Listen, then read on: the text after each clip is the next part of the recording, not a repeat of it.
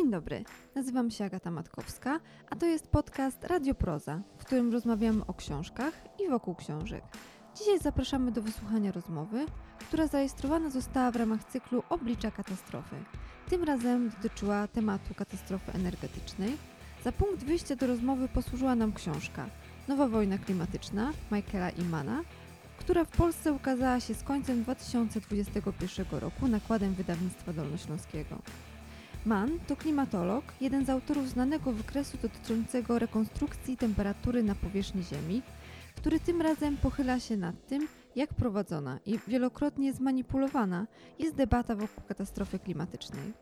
Z uwagi na charakter książki postanowiliśmy tym razem zaprosić do dyskusji osoby, które nie tylko zawodowo zajmują się tematem klimatu, energii i jej produkcji, ale też znają od podszewki media, czyli Roberta Tomaszewskiego z Polityki Insight i Jakuba Wiecha, redaktora naczelnego serwisu energetyka dwadzieścia cztery kropka com. Miłego słuchania.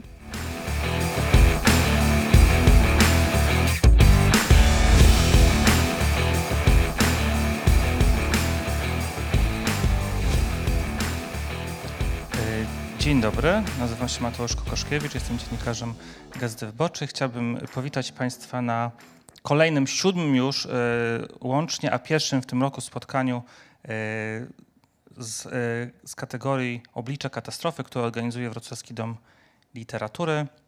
Jestem w zastępstwie za panią redaktor Barbarą Ksińską, która niestety nie mogła ze mną dzisiaj być z uwagi na chorobę. Y, naszymi gośćmi dzisiaj są pan Jakub Wiech, analityk, dziennikarz, zastępca redaktora naczelnego serwisu energetyka dwadzieścia cztery, a także pan Robert Tomaszewski z Polityki Insight, analityk do spraw energetycznych. Spotykamy się dzisiaj, jak, jak w każdym odcinku tego cyklu Oblicza Katastrofy, w związku z katastrofą, ale także w związku z literaturą, gdyż naszym organizatorem jest Wrocławska Instytucja Kultury Miasta Wrocławia, która ma zajmować się promocją literatury. To także ważne, żebyśmy czytali książki, nie tylko te, które zawsze nam się kojarzą z promocją literatury, ale także naukowe, popularno-naukowe. Dzisiaj będziemy dyskutować na kanwie książki Michaela Manna, który z jednej strony jest klimatologiem z dużymi osiągnięciami, amerykańskim naukowcem, z drugiej jednak strony postanowił napisać książkę o styku polityki, mediów, klimatu, bardziej książkę popularno-naukową, bardziej książkę publicystyczną niż, niż tym razem naukową. Oczywiście nie uciekniemy od tego, o czym wszyscy mówią, czyli wojna na Ukrainie. To także bardzo mocno wpływa na dyskurs dotyczący energetyki, dotyczący klimatu, tych tematów, które interesują nas najbardziej w ramach tego cyklu. To może pierwsze pytanie do panów o książce, bo ona jest tutaj kanwą, dla którego się spotkaliśmy. Czy tytuł książki Nowe wojny klimatyczne, w zderzeniu z tym, że mamy do czynienia z realną wojną, jak się państwu, jak, czy, czy, czy on jest adekwatny i czy, czy możemy mówić o nowych wojnach klimatycznych w obliczu tej wojny, która niedaleko od nas tak naprawdę się odbywa? Bardzo proszę, może pan Jakub Wiech na początek. Dziękuję bardzo, dziękuję państwu za zaproszenie. Przechodząc do odpowiedzi na pytanie, no łatwo o takie zgorszenie, kiedy słyszymy o wojnach klimatycznych i oglądamy jednocześnie obrazki dochodzące do nas z Ukrainy, kiedy tam trwa wojna, gdzie na bieżąco giną ludzie, gdzie są ogromne straty, gdzie mamy bezprawną napaść zbrodniczego reżimu na pokojowo nastawione państwo.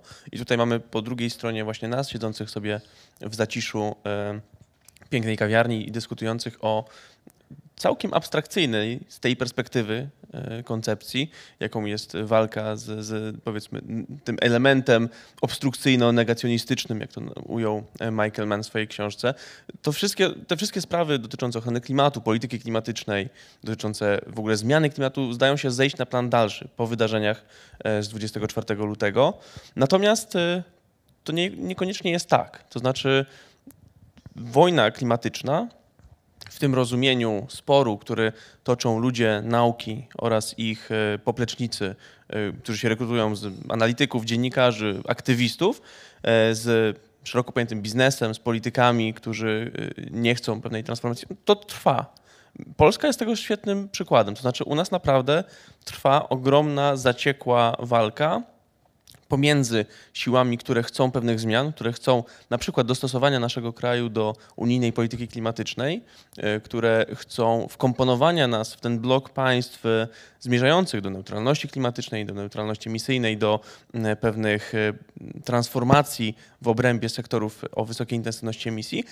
Natomiast z drugiej strony mamy takich właśnie ten element negacyjno-obstrukcyjny, który blokuje te wysiłki z różnych względów, bo to nie jest tylko, jakby wynika z tego, że ktoś ma w tym wymierny interes finansowy, ale na przykład tak zostały ugruntowane jego poglądy i on nie chce zmieniać tych swoich poglądów. Albo tak jak właśnie wskazał Mann w swojej książce, obawia się, uwierzył w pewien mit, że te zmiany mogą nas kosztować więcej niż adaptacja do, do tego, co, co i tak się dzieje z naszą, naszą fizyką atmosfery. Więc ten tytuł, chociaż z tej perspektywy, z tej bieżącej naszej perspektywy wydaje się nieco oderwany, czy może wręcz, wręcz prowokacyjny, to jednak w gruncie rzeczy dotyczy materii tak samo realnej, jak ta wojna, którą oglądamy na, na Ukrainie. I myślę, że to może posłużyć jako przykład do budowy pewnych tutaj paralel pomiędzy tymi sytuacjami. Oczywiście trzeba brać pod uwagę też pewne proporcje, to znaczy jeżeli chodzi o ten proces zmiany klimatu, on w długiej perspektywie będzie tak straszny i tak dotkliwy dla ludzkości jak wojny, to znaczy będą ginąć ludzie, ludzie będą umierać w różny sposób, z różnego powodu. Zresztą już mówimy często także o możliwości wojen klimatycznych, na przykład wojen o, o źródła wody. Chociażby. I też no, to będzie prowadzić do pewnych niepokojów, do, do może nawet upadku niektórych państw. Tutaj Stany Zjednoczone, w Pentagon konkretnie regularnie przygotowuje raporty dotyczące wpływu zmiany klimatu na bezpieczeństwo strategiczne Stanów Zjednoczonych. Więc to, to nie są nie, niepołączone płaszczyzny. To nie jest tak, że możemy sobie od separować nasze bezpieczeństwo w tym takim, powiedzmy, twardym, militarnym ujęciu, a bezpieczeństwo klimatyczne. To się przenika. To się bardzo mocno przenika i tak już kończąc, to warto pamiętać na przykład to, jakie zagrożenia wynikają z tej zmiany klimatu, jakie mogą być takie wymierne konsekwencje, czyli na przykład tak zwany food shock, czyli opisywany już przez niektóre banki, prognozowany przez chociażby londyński, londyński bank Lloyd's, taka sytuacja, w której ekstremalne zjawiska pogodowe uderzają w krótkim czasie w spichlerze świata, w kraje, które są eksporterami żywności, powodują głęboki kryzys na rynku żywności, głód, niepokoje społeczne, zamieszki, wojny. To wszystko będzie, jest możliwe. Lloyd's oszacował prawdopodobieństwo food shocku na najbliższe czterdzieści lat na poziom osiemnaście procent. To jest dużo. Więc to, tak jak mówiłem, to, to, to są te, te wojny, te obie wojny, które tutaj się przenikają w tej naszej dyskusji, są jak najbardziej realne. Bardzo proszę, pan Tomaszewski. Mi się wydaje, że Mann strzelił się idealnie, bo i sam konflikt zawsze był wpisany w naszą dyskusję na temat globalnego ocieplenia, na temat zmian klimatycznych. I to, co teraz obserwujemy, to jest takie przyspieszenie historii, bo te konflikty, które dotyczyły klimatu od lat siedemdziesiątych, one były rozwijane na płaszczyźnie dyskusji naukowców, społeczeństwa, koncernów i o tym też Mann bardzo szeroko opisuje, łącząc te różne techniki związane z przerzucaniem winy właśnie za, za zmianę klimatu na indywidualnych odbiorców po to, żeby oni się koncentrowali na swoich zachowaniach, uciekając przez wielki biznes od tej odpowiedzialności, więc ten konflikt był, ale my to, co widzimy teraz, no to jest przeistaczanie się tego konfliktu w coś, co w naszej europejskiej wyobraźni no, tak naprawdę po czterdziestym piątym roku nie istniało, czyli no, wielka, regularna, wielkoskalowa wojna u bram Europy, można wręcz powiedzieć no, w Europie, e, więc jest to coś, co tak, dla mnie jest takim wyjściem w przyszłość, pokazaniem tego, jak na przykład mogą wyglądać konflikty klimatyczne pomiędzy krajami, e, fale uchodźców, kryzysy humanitarne. To wszystko jest jakby ściś, ściśle związane, ale to jest jakby ta płaszczyzna samego jakby łącznika pomiędzy obecną sytuacją i tym, o czym pisze Mann. Ale wydaje mi się, że my stoimy teraz no, znaczy w miejscu, w którym nigdy nie chcieliśmy się znaleźć, ale też w miejscu, w którym nasze możliwości przewidywania przyszłości są absolutnie ograniczone. To znaczy w ciągu jednego tygodnia wydarzyło się więcej niż przez ostatnie trzy dekady. My nie jesteśmy w stanie nawet przetworzyć tych wszystkich informacji, które do nas spływają. One będą miały fundamentalne i absolutnie krytyczne implikacje dla tego, w jaki sposób będziemy prowadzili naszą politykę energetyczną, politykę klimatyczną, politykę gospodarczą i w ogóle jak to będzie wyglądało na poziomie globalnym. Więc na tym, na, na tej powierzchni oczywiście jest konflikt. Są pytania o rolę Rosji w przyszłości. No też widzimy, jak, jak szybko ten proces derusyfikacji polityki energetycznej Unii może postępować. Te negatywne konsekwencje dla tego kraju, które były przewidywane wcześniej, że mogą nastąpić w związku z odchodzeniem od paliw kopalnych, one teraz mogą przyjść nagle. To, mamy do czynienia z sytuacją, w której ta gospodarka może zostać po prostu zmiażdżona i też nie, nie wiemy, jakie to będzie miało do końca konsekwencje. I tak wydaje mi się, że my oczywiście na to patrzymy emocjonalnie, też ze względu na to, że jesteśmy po prostu bardzo blisko tego, tej całej sytuacji, ale tutaj oprócz energetyki, oprócz surowców energetycznych, to też Kuba na to zwrócił uwagę, kluczowa będzie żywność, bo i Rosja jest największym eksporterem pszenic, Ukraina jest w czołówce i mi się to ściśle wiąże z rokiem dwa tysiące jedenastym, kiedy mieliśmy do czynienia z arabską wiosną, która w dużej mierze wynikała również z tego, że ceny chleba, ceny zbóż bardzo wzrosły, doprowadzając do sytuacji, w której syryjscy rolnicy migrowali do miast, tworząc też no, takie ośrodki, centra, które później były źródłem buntu przeciwko reżimie Asada. Więc tego się również bardzo obawiam. Znaczy, nie tylko tej sfery energetycznej, którą, którą widzimy w postaci wzrostu cen surowców. Tutaj oczywiście można dyskutować, jak bardzo ten proces zmieni trajektorię transformacji. O tym możemy, to też jest absolutnie fascynujący, fascynujący temat.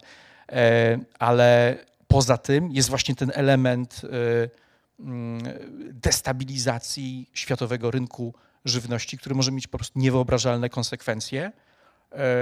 I my możemy widzieć procesy, które my, znaczy, które prognozowaliśmy za kilka, kilkadziesiąt lat, tak? W sensie uchodźców klimatycznych, którzy będą uciekać z tych miejsc, które nie będą się nadawali do życia. Teraz m- możemy mieć do czynienia w nieodległej bardzo przyszłości z uchodźcami, którzy będą uciekali przed głodem właśnie ze względu na to, że ceny żywności będą bardzo wysokie. Na kartach tej książki także pojawia się Władimir Putin.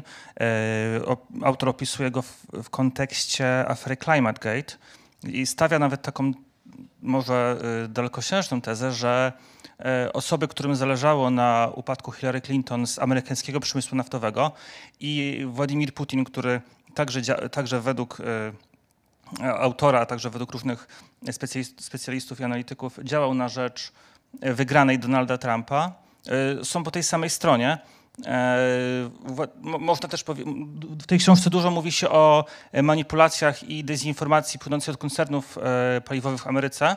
No w Europie takim, można powiedzieć, największym koncernem jest Rosja. Ona i, i ropę, i gaz. Może, oczywiście są tam, ona się dzieli na, fi- na różne firmy typu Rosnieft, typu, typu Gazprom. Wszyscy dobrze wiemy, że tym, że tym jądrem tego koncernu jest tak naprawdę e, sam Kreml. I e, zapytam może prowokacyjnie, bo wiele osób e, zszokowała wypowiedź pierwszego przewodniczącego, wiceprzewodniczącego Komisji Europejskiej Fransa Timmermansa, który połączył jednoznacznie polity- sprzeciw wobec polityki klimatycznej z, e, z, z tą wojną. Putin boi się i polityki klimatycznej i to, to ma zmniejszyć jego e, poczucie e, władzy nad Europą poprzez ropę i gaz.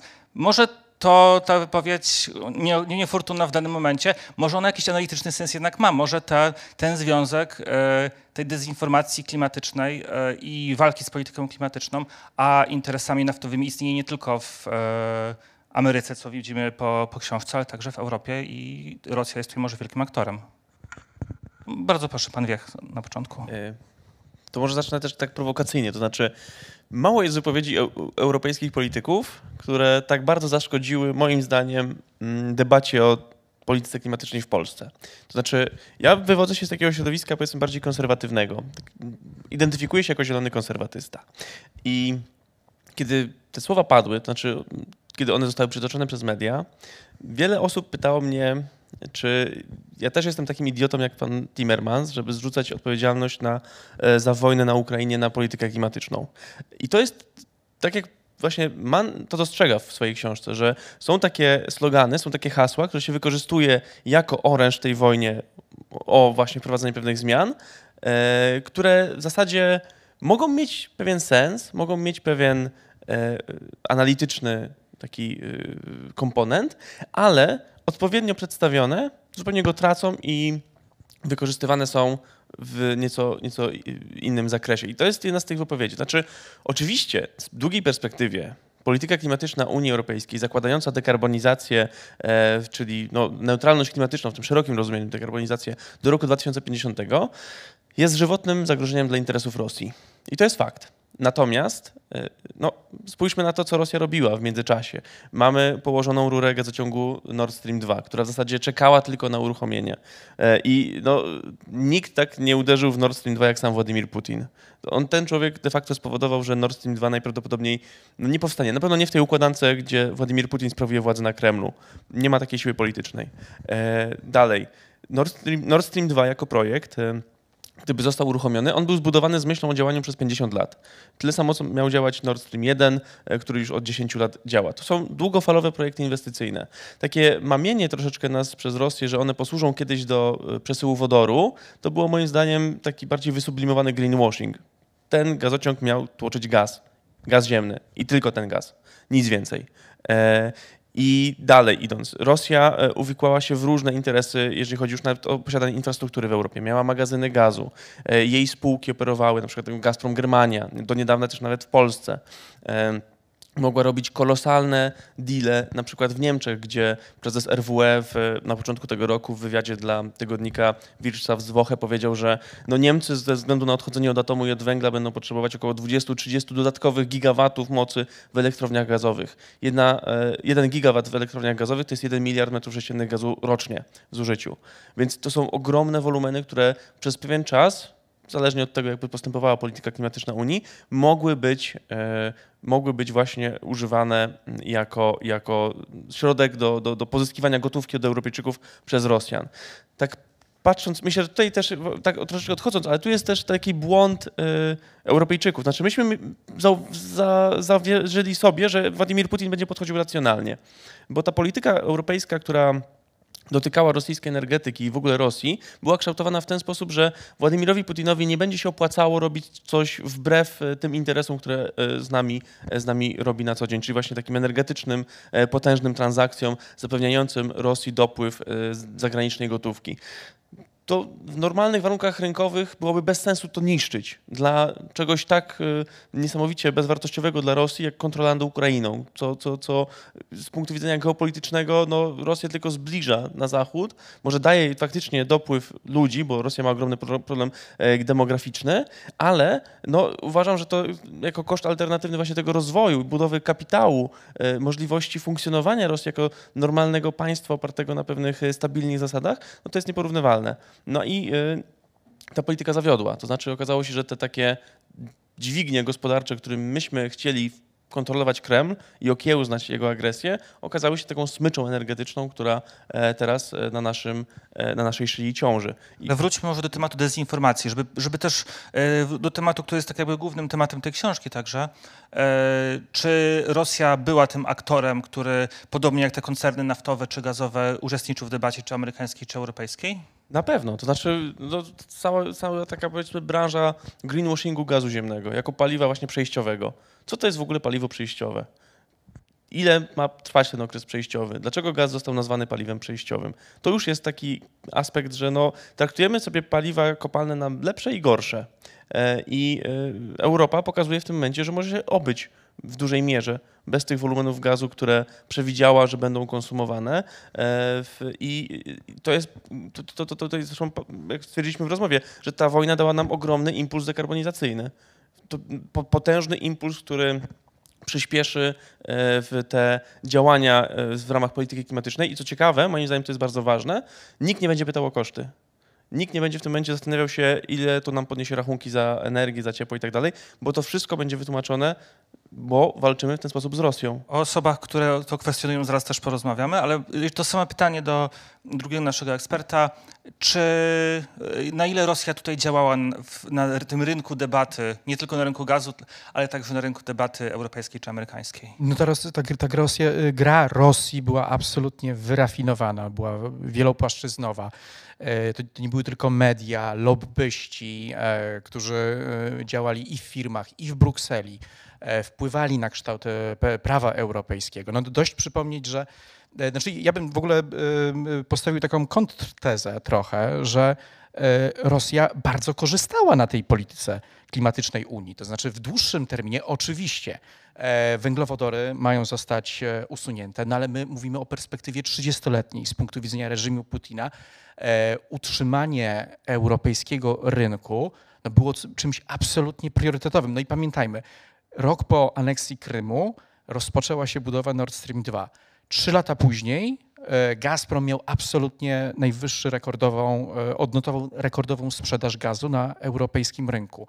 E, oczywiście były elementy adaptacyjne, trzeba było dostosować działanie Gazpromu do e, wyników postępowania antymonopolowego Komisji Europejskiej, trzeba było później e, no, podjąć działania, które e, dostosowałyby operatora Nord Stream dwa A G do znowelizowanej dyrektywy gazowej, więc ta adaptacyjność występowała, ale jednocześnie moim zdaniem Moskwa wychodziła z takiego założenia, że Europa i generalnie Zachód będzie wychodził z nowych projektów węglowodorowych, co też będzie oznaczało, że takie kraje, które są potęgami surowcowymi, jak Katar, jak Rosja, jak Arabia Saudyjska, które mają bardzo niski koszt wydobycia, będą mogły korzystać z tego, że na rynku ta cena będzie bardzo wysoka. I pandemia już nam objawiła, że my już wracamy do, tego, do tej historii, do te, tego czasu sprzed dwa tysiące czternastego roku i dwa tysiące piętnastego, kiedy ceny ropy były powyżej stu euro, kiedy gaz był bardzo drogi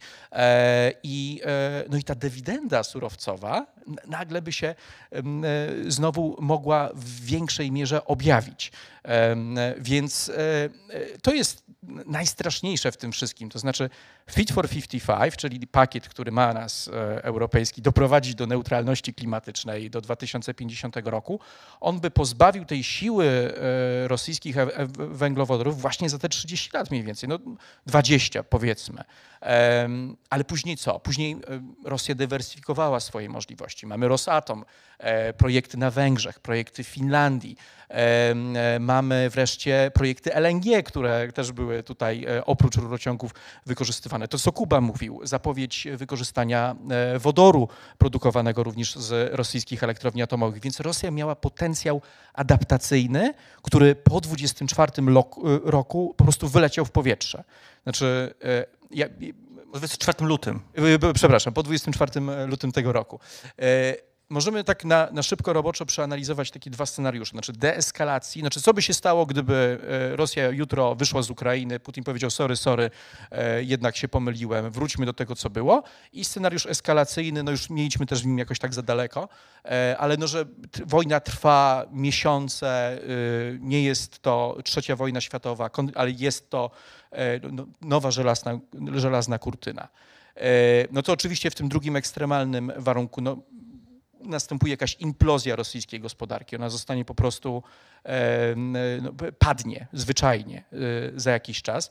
Natomiast nawet jeśli jutro Putin wycofa się z Ukrainy, to już ta szczepionka została podana, tak? To znaczy Niemcy już nie wrócą do tego, co było przed dwudziestym czwartym lutego, a Niemcy jako najważniejsze państwo europejskie, jeżeli chodzi o siłę gospodarczą i polityczną, no, będą tutaj nadawały ten ton, że my musimy się uniezależniać, przyspieszać tą transformację, nawet jeżeli ten początkowy etap będzie trudniejszy, bo już niemiecki rząd sygnalizuje, że będziemy musieli, że oni będą musieli wykorzystać w większym stopniu elektrownie węglowe, być może przejściowo również przedłużymy, przedłużą produkcję energii w tych trzech elektrowniach jądrowych, które pozostały, No i dla nas to też oznacza dokładnie to samo. To znaczy w przypadku Polski będziemy musieli utrzymać nasze moce węglowe dłużej, ale nie wpadniemy w pułapkę gazową. To znaczy to jest, ta, to jest w tej całej najczarnej sytuacji, w jakiej się znaleźliśmy, ryzyko, że my się teraz, mówiąc kolokwialnie, władujemy w inwestycje, które za dziesięć lat będą kompletnie nierentowne, bardzo spadło. Mówimy dużo o Niemczech. Ja też chciałbym zawsze przy tej słusznej krytyce Niemiec, z którą się zgadzam, zawsze przypominam, że Polska była na przykład sojuszniczką Niemiec przy uznaniu gazu za paliwa przejściowe. Nasza polityka energetyczna kraju do czterdziestego roku także przewiduje bardzo duży udział, bardzo duży udział gazu, więc przy tej krytyce słusznej Niemiec powinniśmy także się zastanowić zawsze, czy, czy przypadkiem inni poza Niemcami także tego, tego samego, o to samo nie lobbowali. Natomiast organizatorzy wydarzenia zapytali w tytule, komu wierzyć, bo mamy, mamy teraz wiele wypowiedzi, to nie tak, że nie, nie rozmawiamy o polityce klimatycznej, było na przykład posiedzenie Rady Unii Europejskiej w, w formacie ministrów do spraw, Unii Europejskiej, do spraw energii i przed tym posiedzeniem pani minister klimatu i środowiska Anna Moskwa powiedziała, że celem, który chciała, postawiła sobie przed, przed swoją działalnością w, w ramach Rady jest zawieszenie polityki klimatycznej, zwłaszcza systemu E U E T S oraz wycofanie się z pakietu Fit for pięćdziesiąt pięć. Drugim, drugim głosem, zupełnie innym, był głos z kolejnego dnia, gdzie pani przewodnicząca Komisji Europejskiej Ursula von der Leyen w Parlamencie Europejskim powiedziała zupełnie coś odwrotnego, o tym, że musimy przyspieszyć politykę klimatyczną, bo tylko znaczne przyspieszenie polityki klimatycznej da nam y, prawdziwą niezależność od rosyjskiego importu. Oczywiście to nie, nie jest jedyna rzecz, którą, którą możemy zrobić. Tam była mowa także no, między innymi o, o powiększaniu możliwości y, importu gazu z innych źródeł. Natomiast no, widzimy tutaj różnicę i właśnie chciałbym zapytać, komu ufać? Z, I minister polskiego rządu, i przewodnicząca Komisji Europejskiej są to osoby, którym zasadniczo jako obywatele Polski, obywatele Unii Europejskiej powinniśmy ufać.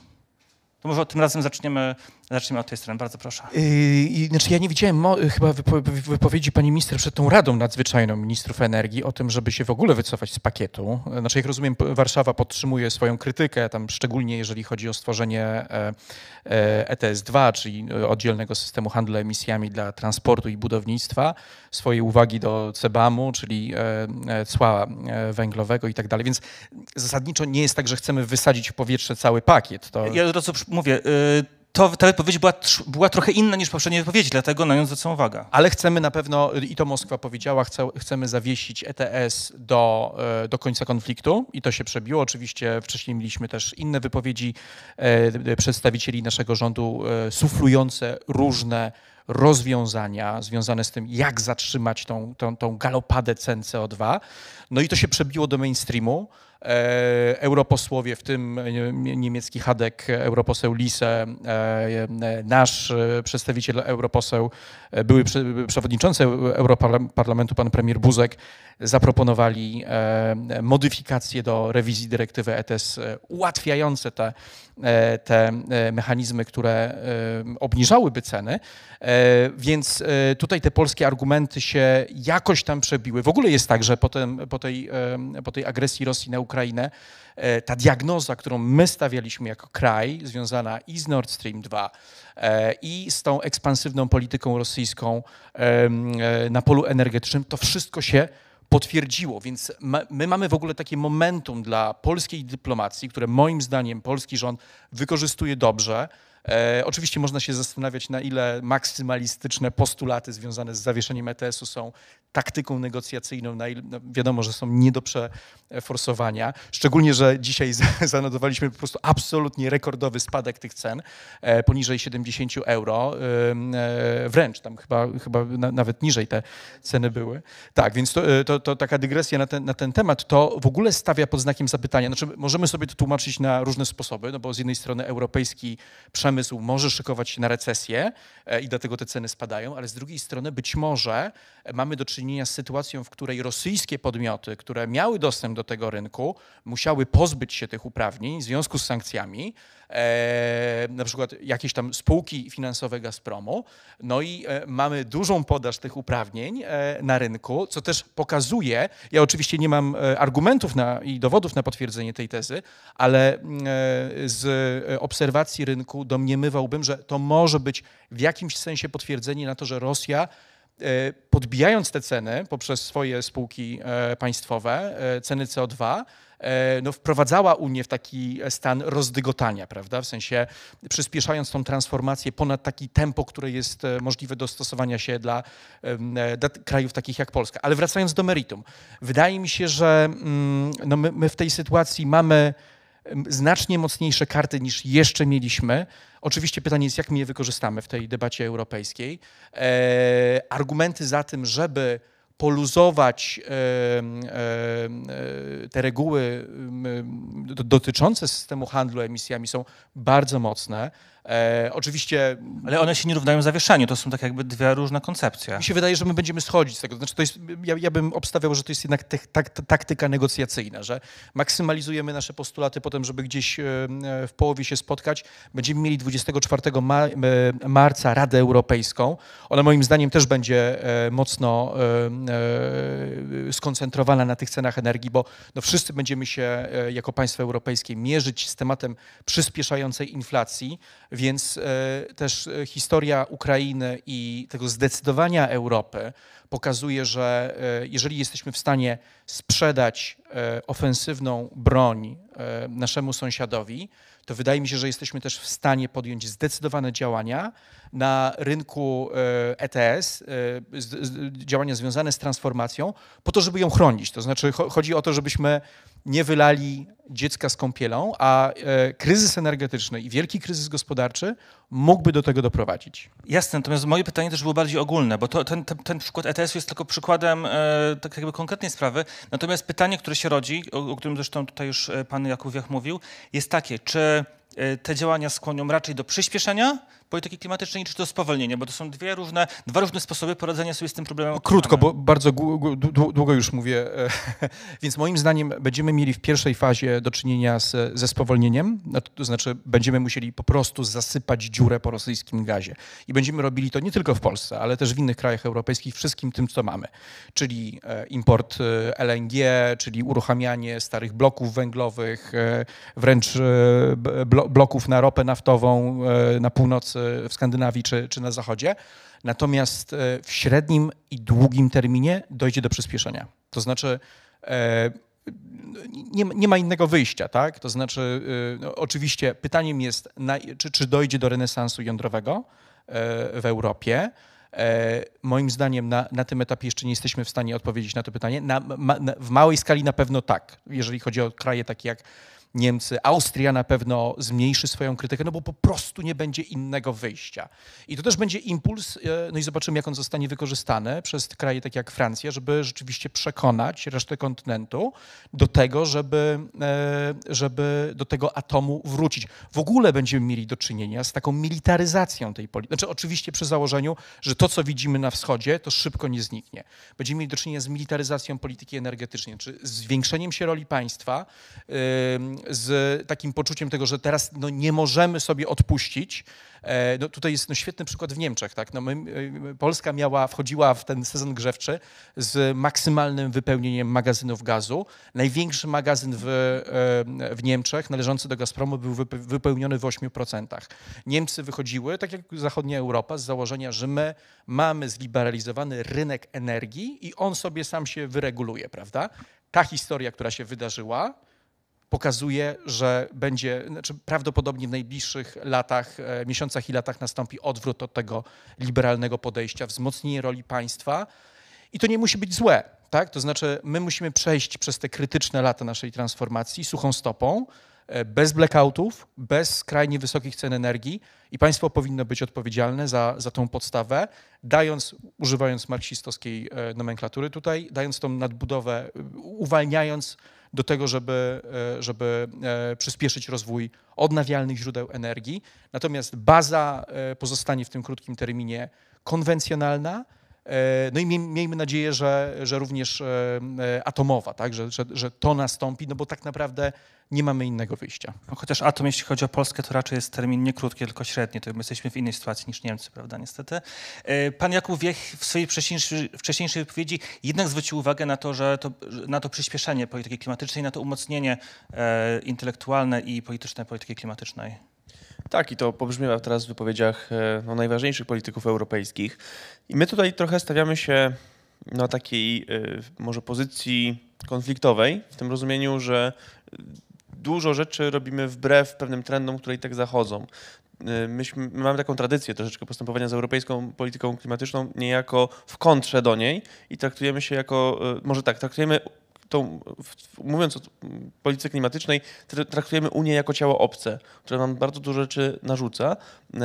No to wynika z naszej specyfiki, bo jesteśmy krajem, który ma najwyższy udział węgla w miksie, ma jedną z najwyższych intensywności emisji z energetyki, jest no, głównym producentem węgla kamiennego w Unii Europejskiej. dziewięćdziesiąt sześć procent unijnej produkcji to jest Polska i to warunkuje troszeczkę nasze podejście. I to, co mówi pani minister Moskwa, że czas zawiesić E T S, że czas może spowolnić politykę klimatyczną, to są oddźwięki tego, tej sytuacji, w której, w której jest, jest Polska jako, jako kraj, ale sytuacji, która nie jest zrozumiała przez inne państwa Unii Europejskiej. Nasze argumenty jeszcze te sprzed kilku miesięcy w sprawie korekty E T S-u, która na przykład uniemożliwiała aby udział w tym rynku uprawnień do emisji podmiotom niezobligowanym do ich wykupu, czyli na przykład instytucjom finansowym, no nie były podzielone przez jakieś większe grono państw europejskich. Myśmy montowali dosyć egzotyczne koalicje w tym zakresie, żeby na przykład Francja nas wsparła, albo Czechy czy, czy Słowacja, tutaj już bazując na Grupie Wyszehradzkiej. Natomiast to się nie udało. Nie wysłuchano głosu Polski, bo jeżeli spojrzymy na przykład na to, co dyktowało ceny energii w ciągu ostatnich kilkunastu miesięcy w Europie, to to nie były E T S-y, które są bardzo wysokie, jeżeli chodzi, znaczy były do, do, do dzisiaj, e, bardzo wysokie, jeżeli chodzi o, o swój pułap cenowy, bo za tonę dwutlenku węgla trzeba było płacić około sto dziesięć net euro. Natomiast e, to była przede wszystkim cena gazu. Państwa Unii Europejskiej boją się gazu, boją się drogiego gazu, boją się, że tego gazu będzie, e, będzie mało. Natomiast E T S jest... E, bardzo słabo. Czyli inaczej niż w tej słynnej kampanii żarówkowej. Tutaj to w ogóle ta kampania żarówkowa to jest takie socjotechniczne przerzucanie odpowiedzialności. To jest sposób na wytłumaczenie odbiorcom, przede wszystkim moim zdaniem partii rządzącej, dlaczego prąd jest drogi. Bo to jest y, sytuacja panpolityczna. Wszystkie, wszystkie ugrupowania muszą przedstawić y, swoim wyborcom jakąś narrację, no tylko że rząd jest na tej pozycji, że no, to na nim się koncentruje głównie uwaga i y, y, wobec rządu się wysuwa pewne wnioski co do, co do działania, co do pewnych kroków i, i, i odpowiedzialności. Natomiast y, patrząc właśnie, wychodząc może od pytania, komu ufać, bo to pa- padło na początku tutaj, tej, powiedzmy takiej y, części naszej wypowiedzi, no warto pamiętać, że zarówno pani minister Moskwa, jak i pan komisarz Timmermans to są politycy. Oni mają pewne swoje agendy, mają pewne swoją, swoją specyficzną optykę, swoje plany co do tego, w którym kierunku e, pokierować naszą, e, rozwój naszej e, polityki klimatycznej. I to myślę, że też warto odwołać się do, do książki, w której to zostało zasygnalizowane, że o ile no, mamy, otwiera, ta książka się otwiera stwierdzeniami, że mamy ugruntowany konsensus naukowy co do wpływu emisji gazów cieplarnianych na e, fizykę atmosfery. E, I tutaj trzeba właśnie postawić pewien rozdział, bo jeżeli możemy dyskutować szeroko o polityce klimatycznej, o, o jej plusach, o jej minusach, o kierunkach, o, o sposobach, sposobach radzenia sobie z tym wyzwaniem, to, to, to trzeba oddzielić tę dyskusję od fizyki atmosfery. W sensie, odpowiadając na to pytanie, kto, komu ufać, jeżeli chcemy słuchać o, o fizyce atmosfery, o, o przyczynach tego zjawiska, które zachodzi teraz w, w naszej atmosferze, to skupmy się na tym, co mówią fizycy atmosfery. Jeżeli chcemy mówić o polityce klimatycznej, to najpierw też skupmy się na fizykach atmosfery, a potem z ich wypowiedzi wyprowadźmy pewnie, pewne logiczne wnioski, bo teraz ta sytuacja, w której się znaleźliśmy, ja się zgadzam tutaj z Robertem, że w krótkim terminie będziemy mieć spowolnienie, bo to będzie chaos. To znaczy już ten zeszły rok pokazał, że generalnie polityka klimatyczna Unii Europejskiej może mieć pewne problemy. Ten drogi gaz, niepewność co do dostaw z Rosji, napięta sytuacja wokół Ukrainy, niebukowanie dodatkowych przepustowości przez Rosjan na gazociągi w Europie, osuszanie magazynów w Niemczech, w Austrii, w Holandii. No, to było takie, moim zdaniem, tak żółte światło ostrzegawcze, że zaczyna się dziać coś złego i my, jako Europa, nasza polityka klimatyczna może na tym ucierpieć jako jedna z pierwszych, z pierwszych ofiar. Natomiast w tym momencie no, będziemy mieć naprawdę dosyć duży problem i te, też warto, wa, warto posłuchać, co mówi tak może trochę między słowami Berlin i Waszyngton. Bo i prezydent Biden, i kanclerz Olaf Scholz powiedzieli mniej więcej coś takiego, że konsumenci w Europie muszą być i w Stanach Zjednoczonych muszą być gotowi na pewne fiskalne konsekwencje tych sankcji, które poszły w, w Rosję. Że my będziemy musieli jako odbiorcy indywidualni liczyć się z tym, że ta wojna i nasza odpowiedź na tę wojnę odbije się na naszych rachunkach, na naszych cenach, na stanie naszej gospodarki. Nie unikniemy tego.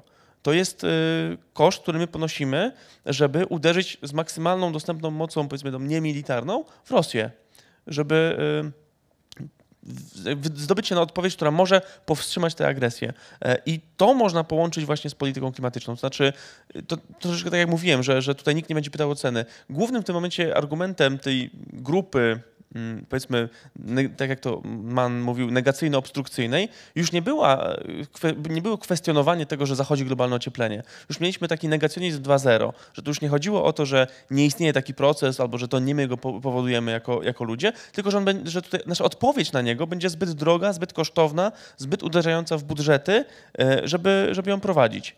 I tu można właśnie postawić kolejny taki wspólny mianownik między tą sytuacją, która się wytworzyła wokół Ukrainy, a tym, o czym wcześniej rozmawialiśmy na gruncie polityk klimatycznych, że y, trzeba postawić pytanie, no dobrze, płacimy za coś, ale to postrzegamy w kategorii inwestycji. To nam pozwoli uniknąć czegoś innego, czegoś znacznie gorszego. I my teraz ponosimy pewne koszty, ponosimy pewną cenę, żeby zabezpieczyć się przed wojną z Rosją, żeby Rosja nie była w stanie już dalej iść, jeżeli chodzi o swoje możliwości militarne, żeby ta odpowiedź ją przytłoczyła. I my też robimy politykę klimatyczną, żeby zabezpieczyć się przed pewnymi potężnymi konsekwencjami. I tutaj jeszcze odwołam się tylko na chwilkę do tego, co powiedziałeś o, o tym, że będzie rosła rola państwa. Zastanawiam się, czy powoli dochodzimy w energetyce do takiego momentu, że będziemy traktować ją jak wojsko. Znaczy, my nie inwestujemy w wojsko, żeby mieć miejsca pracy, konkurencyjną gospodarkę i tak dalej. My inwestujemy w wojsko, żeby broniło nas przed czymś, czego się boimy, że wydawało nam stabilność do rozwoju. I niekoniecznie pytamy o ceny. Te dwa procent P K B, które my ponad już przeznaczamy na, na wojsko, jest przeznaczane tak ze zgodą społeczną. W sensie nikt się... Yy, raczej jest kwestia, żeby może przeznaczyć więcej. Już ta retoryka jest wykorzystywana przez prezesów naszych państwowych spółek, no bo i Wojciech Dąbrowski, czyli szef Polskiej Grupy Energetycznej, mówi, że wojna na Ukrainę to jest dowód na to, że my musimy mieć e, no, tą Narodową Agencję Bezpieczeństwa Energetycznego, e, w skrócie NABE, w której będą wszystkie elektrownie zgromadzone, bo tam będzie, to jest gwarant naszego bezpieczeństwa. Daniel Obajtek mówi, musimy dokończyć fuzję Orlenu i Lotosu, potrzebujemy wielkich czempionów, bo inaczej sobie nie dajemy radę. Ja mam w ogóle takie poczucie, że my do tego dwudziestego czwartego lutego, no przynajmniej ja, ja takie, takie największe zagrożenie, które widziałem dla, dla naszej energetyki, dla naszej gospodarki, to była taka postępująca libanizacja naszej energetyki, która mogła nastąpić po dwudziestym piątym roku.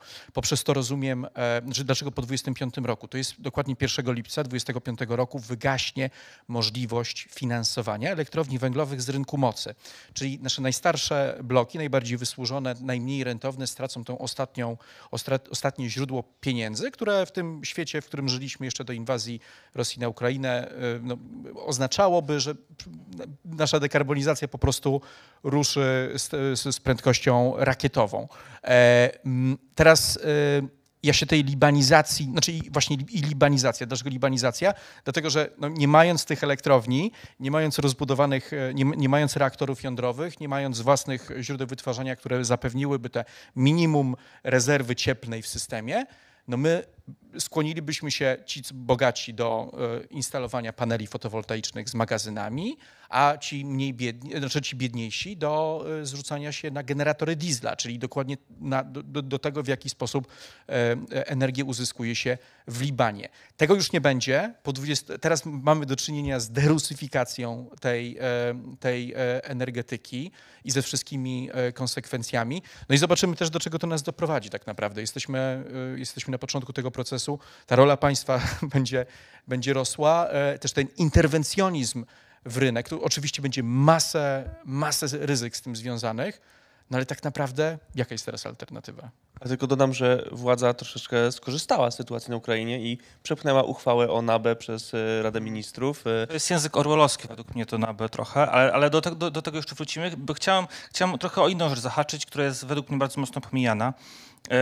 Pan minister Andrzej Adamczyk, czy minister infrastruktury, zaczął mówić w ten sposób, o których my teraz mówimy, o energetyce, o kolei, że to jest też wydatek obronny i można to rozumieć dwojako. Po pierwsze, że kolej się przemieszcza, wojsko się przemieszcza koleją, kolej musi być sprawna, ale też w drugi sposób kolej jest odpowiedzią na zależność od ropy. I to jest właśnie jedna z moich wątpliwości, bo my dużo bardzo mówimy o gazie i w kontekście Niemiec, i w kontekście Polski. Dużo mówimy o węglu. Natomiast największa nasza zależność energetyczna od Rosji tak naprawdę jest, jest od ropy naftowej. I do tej pory mówiliśmy często o transporcie w kontekście budowy autostrad, w kontekście przyspieszania budowy dróg, zwiększania, co spowodowało zwiększenie liczby samochodów. Czy to nie jest też moment, w którym Ta, ten transport, ta ropa naftowa, która do tej pory była na drugim planie trochę polityki klimatycznej, była zdecydowanie za kwestiami y, czy, czy to węgla, czy to, y, czy to gazu, czy, czy, które się skupiały głównie na energetyce y, w sensie wytwarzania prądu i ciepła, czy, czy, czy właśnie... Nie, nie, nie powinniśmy się zastanowić także nad tym, nad, nad, nad tym czy, nie, czy nie, bo według mnie, moim zdaniem jest trochę za mało tej debaty o ropie naftowej jako, jako surowcu i też trudniej trochę odpowiedzi w tej, w tej dziedzinie.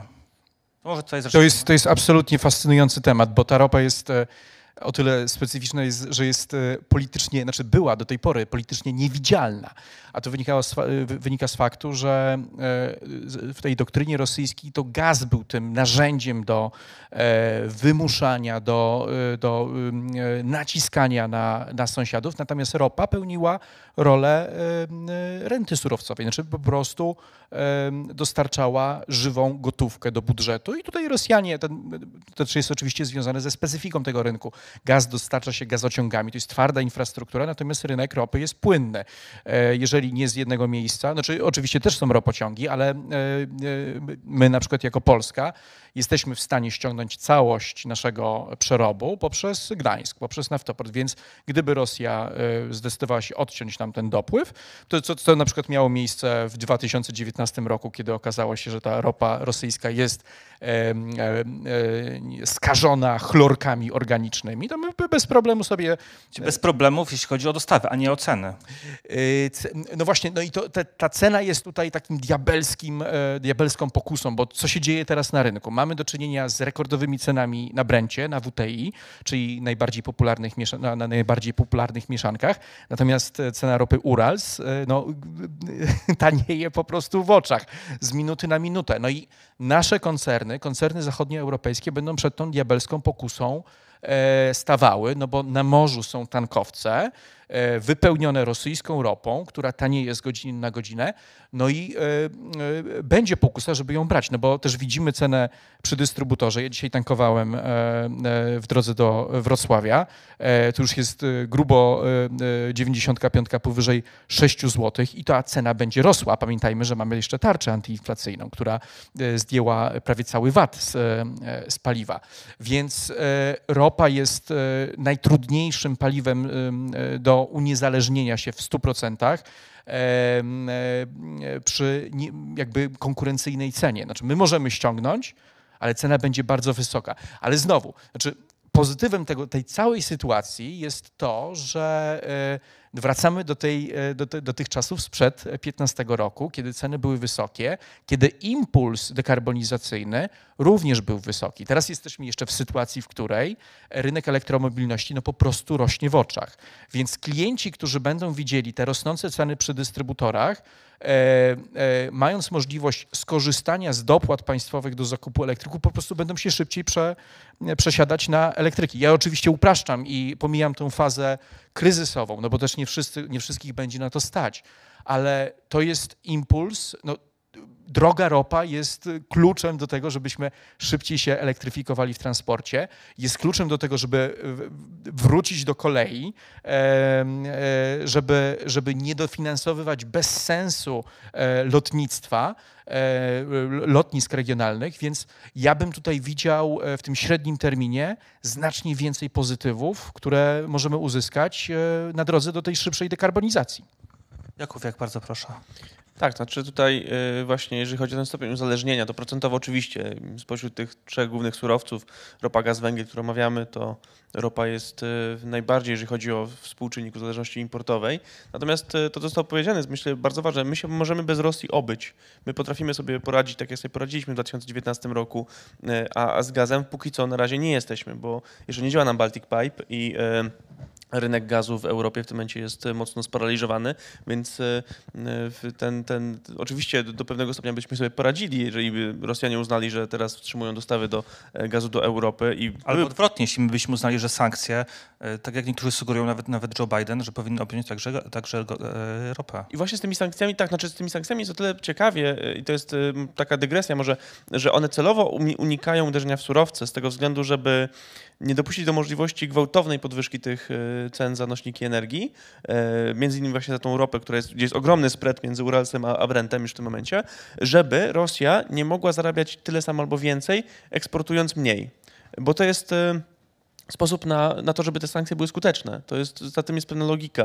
To znaczy chcemy odciąć Rosję od dopław, do, do, do, do dostaw gotówki. I sankcje musiały być stuprocentowe. To znaczy sankcje, w sensie tak, to znaczy sankcje musiałyby spowodować sytuację, w której Rosja w ogóle nie sprzedaje. A to byłoby dosyć trudne, biorąc pod uwagę, żeby nie powiedzieć niemożliwe, biorąc pod uwagę stopień uzależnienia energetycznego chociażby właśnie Europy. Natomiast wracając do, do, do, do samej ropy naftowej, no to tutaj też trzeba pamiętać o pewnych uwarunkowaniach technicznych rafinerii, to znaczy one już teraz coraz mniej, ale są dostosowane do przerobu ropy, ropy, ropy rosyjskiej. I żeby stosować inne gatunki, no to trzeba zrobić blendy i trzeba dostosować sam surowiec do tego, żeby on nie naruszył instalacji rafineryjnych. Natomiast osadźmy to jeszcze bardziej w kontekście tego, co już wspomniałeś o Danielu Obajtku i o fuzji Lotosu i Orlenu. No przecież to jest gigantyczny teraz aspekt P R owy za współpracą z Aramco, który jest kontrahentem Orlenu przy wyzbywaniu się aktywów Lotosu. Przecież Aramco wchodzi nam do rafinerii w Gdańsku, która jest najnowocześniejszym tego typu obiektem w Europie po projekcie EFRA, jednym z najlepszych na świecie.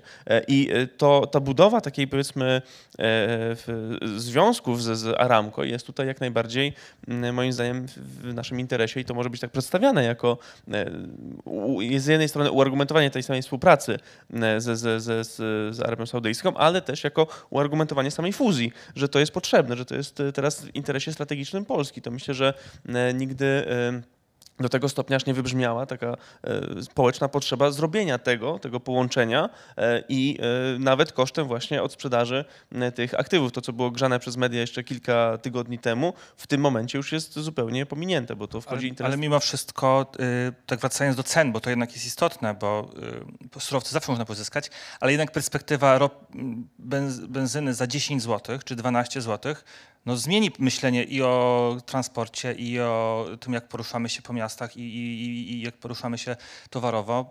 Czy, czy, czy, czy, właśnie, czy właśnie nie powinniśmy się już do tego przygotowywać jakoś w tym momencie do takich różnych scenariuszy, jeśli chodzi o gospodarkę, jeśli chodzi o, o poruszanie się po miastach, czy poruszanie się towarów? Ja sądzę, że do, do, do takiego poziomu nie dojedziemy, chociaż no, biorąc pod uwagę ostatnie wydarzenia, prognozowanie czegoś na, na, na pewność jest dosyć ryzykowne. Ale na sekundkę wracając do tego tematu ropy. Ja bym się w ogóle spodziewał niebawem porozumienia atomowego z Iranem. Znaczy, biorąc pod uwagę fakt, że Rosja raczej się nie zatrzyma na Ukrainie i nie daj Boże będzie zdobywać kolejne miasta, Kijów, Charków i miasta na, na zachodzie, no to to embargo prędzej czy później może nadejść. Żeby uniknąć kompletnej destabilizacji światowego rynku, Stany Zjednoczone będą musiały poprosić OPEC, będą musiały poprosić Saudów o zwiększenie produkcji, ale tam też są oczywiście limity technologiczne. No i najprostszą, najprostszym wyjściem jest porozumienie się z Teheranem.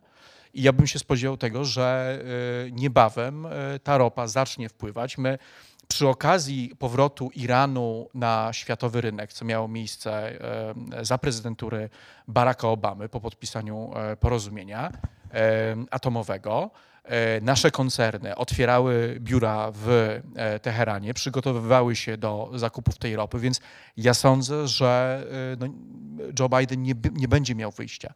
W sensie, żeby nie dopuścić do tych dziesięciu, dwunastu złotych czy kilkunastu dolarów za, za galon w Stanach Zjednoczonych, to porozumienie będzie musiało zostać zawarte. To, to też jest oczywiście pytanie o to, jak bardzo Unia w tym wszystkim będzie brała udział, bo ten zwrot, który dokonał się w Niemczech, on będzie miał większe geopolityczne implikacje, również jeżeli chodzi o nasz taki europejski standing w stosunku do Chin, które do tej pory bardzo mocno wspierały Rosję w tej, w tej konfrontacji z Ukrainą, ale coraz bardziej zaczynają się wahać, bo widzą, co się dzieje w surowcach, widzą tą destabilizację gospodarczą. Xi Jinping też nie chce mieć problemów społecznych związanych z rosnącymi cenami, więc tutaj ten element chiński może odegrać istotną rolę, ale rzeczywiście Zachód, no, jak to w jednym z artykułów Politico zostało powiedziane, is great again. Tak? Znaczy Putin sprawił, że Europa znowu jest Zachód znowu jest wielki, znowu współpracuje ze sobą.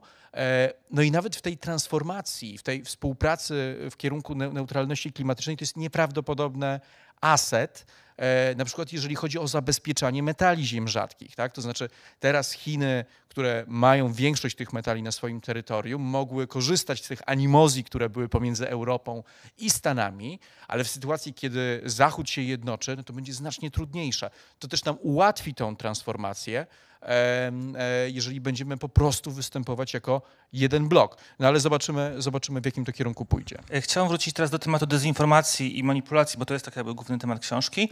No, to podam taki jeden przykład, myślę, że ostatnio, ostatnio dość głośny, zupełnie inny niż pani minister Moskwa, która powiedzmy ma pewne stanowiska negocjacyjne w, kierunku, w, stosunku, w imieniu Polski. Mianowicie pan poseł Janusz Kowalski bardzo mocno teraz zaczął promować węgiel jako źródło suwerenności energetycznej. Teraz? Yy, Już jakiś czas chyba. Znaczy, teraz zaczął jeszcze mocniej, bo teraz zaczął w kontekście rosyjskim pod różnymi postami na Twitterze wypisuje duże, pro, dużą promocję węgla. Zresztą podobne mam pytanie od jednego z naszych widzów, pana Andrzeja Daszkowskiego. Czy to, co y, mówi pan Kowalski o tym, że wrócimy nagle do węgla, że to będzie nasze czarne złoto i to będzie nasza suwerenność energetyczna, czy to w ogóle ma rację bytu? Czy to jest wypowiedź na, na, na serio? Znaczy, żeby wrócić, to trzeba byłoby najpierw odejść od niego. A my jesteśmy no, najbardziej uwęglowionym państwem y, Europy. Natomiast y, co do tego naszego węgla, no proszę państwa, pamiętajmy, że czas węgla w Polsce się już skończył i to wiemy po oficjalnych decyzjach spółek i rządu. E, Polska Grupa Górnicza za dwanaście trzynaście lat ma obniżyć o połowę wydobycie, e, które już i tak w większości jest nierentowne. W zeszłym roku mieliśmy stratę w P G G, w samej P G G e, siedemset osiemset milionów złotych, czterdzieści cztery złote na tonie traciliśmy w P G G.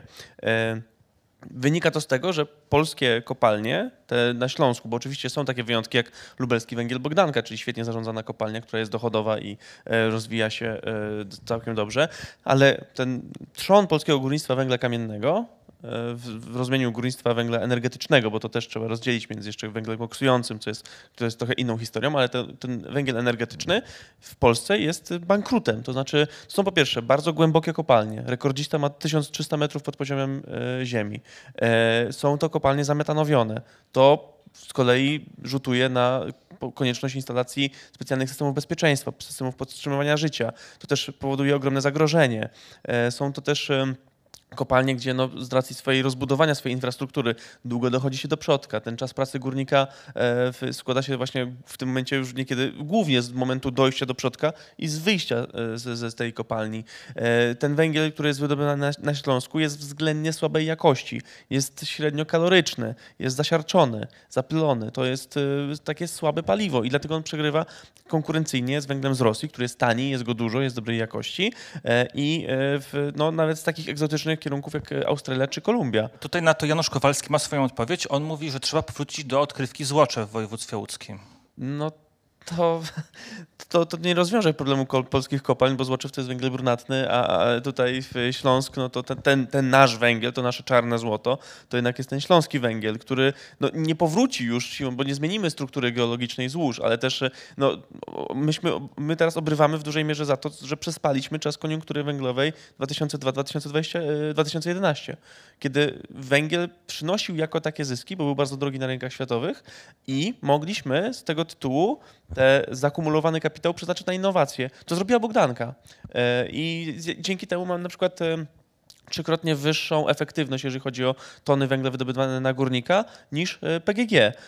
Ale P G G to po prostu to przejadła te zyski. Tylko pytanie jest takie, czy obecnie w ogóle byłby sens inwestować w górnictwo? Niespecjalnie. Znaczy nikt nie ma chyba zamiaru inwestować w tym znaczeniu takim podtrzymywania tego sektora, znaczy innym niż podtrzymywanie tego sektora przy życiu. No ta podpisana przez prezydenta ustawa przeznaczająca trzydzieści miliardów na, na ratowanie górnictwa, no to jest kolejny taki rozdział tej długiej opowieści o subsydiowaniu, o kroplówce dla polskiego górnictwa. Myśmy w latach tysiąc dziewięćset dziewięćdziesiątym do dwa tysiące szesnastego władowali w górnictwo i w energetykę węglową dwieście trzydzieści miliardów złotych. Prawie ćwierć biliona złotych. Przeliczając na możliwości w O Z E i w Atomie? Są dwa, no prawie dwa projekty offshore albo prawie, prawie dwa projekty jądrowe.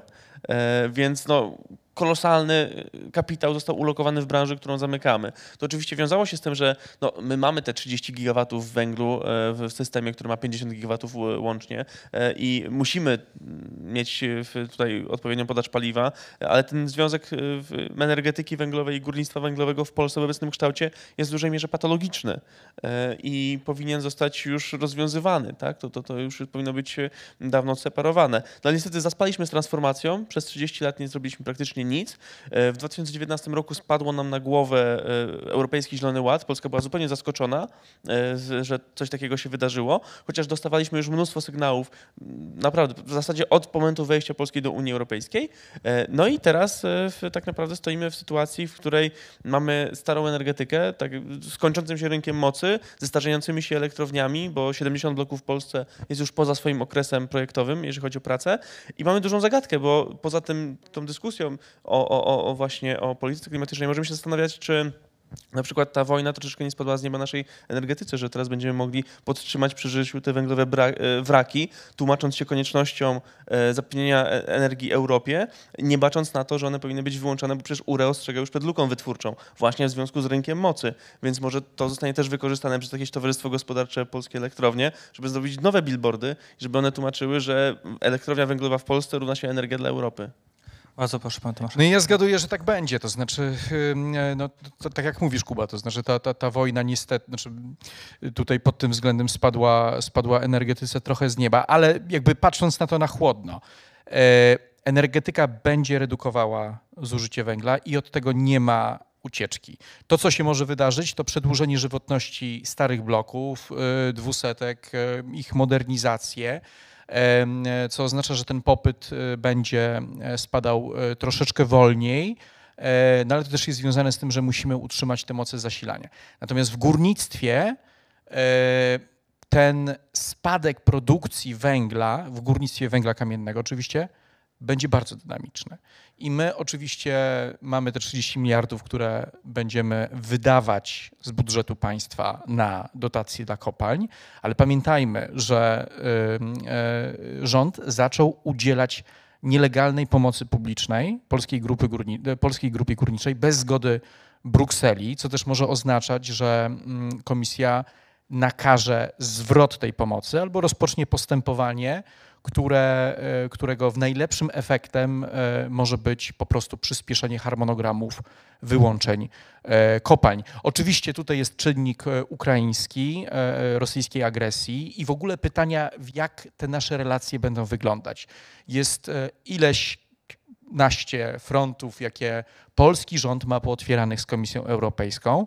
No i teraz jest wielkie pytanie, jak ten konflikt na, na wschodzie będzie wpływał na te relacje. Czy Bruksela zdecyduje się zakopać topór wojenny w kwestiach związanych z praworządnością, związanych z energetyką, związanych z sądami, czy też będzie jakby postępowała normalnie, jakby nic się nie wydarzyło.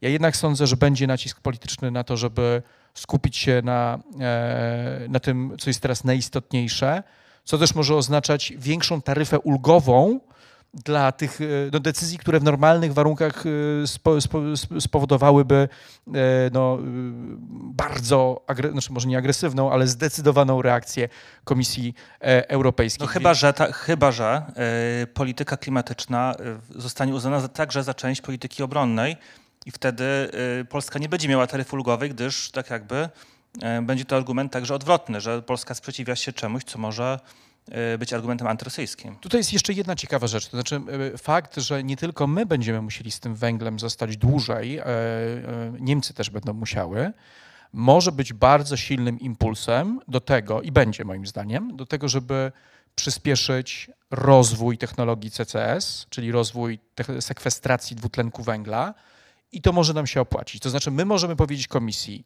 słuchajcie, sytuacja wygląda tak, że nie mamy gazu z Rosji, nie mamy atomu, no i coś musimy mieć w tej podstawie systemu. Mam w swojej Więc... książce uważa to za jedną z metod yy, tak. manipulacji i dezinformacji, tak. ale pytanie, czy to teraz, czy to zmieni się, czy nie? Biorąc pod uwagę fakt, że my nie chcemy tego wykorzystać do, znaczy my nie będziemy budować nowych elektrowni węglowych, które będą miały technologię wychwytywania i sekwestracji C O dwa, tylko chcemy po prostu dojechać to, co mamy, po to, żeby móc później przejść, czy to na atom, czy na, czy na zielony wodór, czy na, czy na O Z E z magazynami, to moim zdaniem ten argument może zostać kupiony. To znaczy argument taki, pomóżcie nam finansowo, my utrzymamy moc węglową, ale ona już nie będzie emitować tyle, ile emituje, jeżeli nam pomo- pomożecie, na przykład zawierając kontrakty różnicowe na C O dwa, żebyśmy mogli dopłacać sobie z budżetu, dopłacać z funduszy europejskich do tych megawattogodzin wyprodukowanych,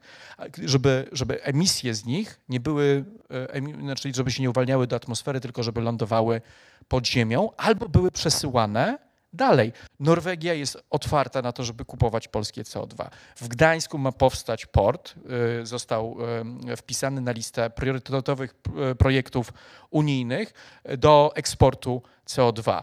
Te gazociągi, które teraz mamy, możemy postawić nowe albo wykorzystać te stare nie tylko do przesyłu gazu ziemnego z Baltic Pipe czy z terminalu L N G, ale również do przesyłu dwutlenku węgla. Więc taka jest prawda, w sensie zostaniemy trochę z węglem dłużej, ale jeżeli będziemy inteligentnie to rozgrywać i budować sojusze w Europie, to może się okazać, że ślad klimatyczny tego węgla będzie znacznie niższy niż nam się wydaje.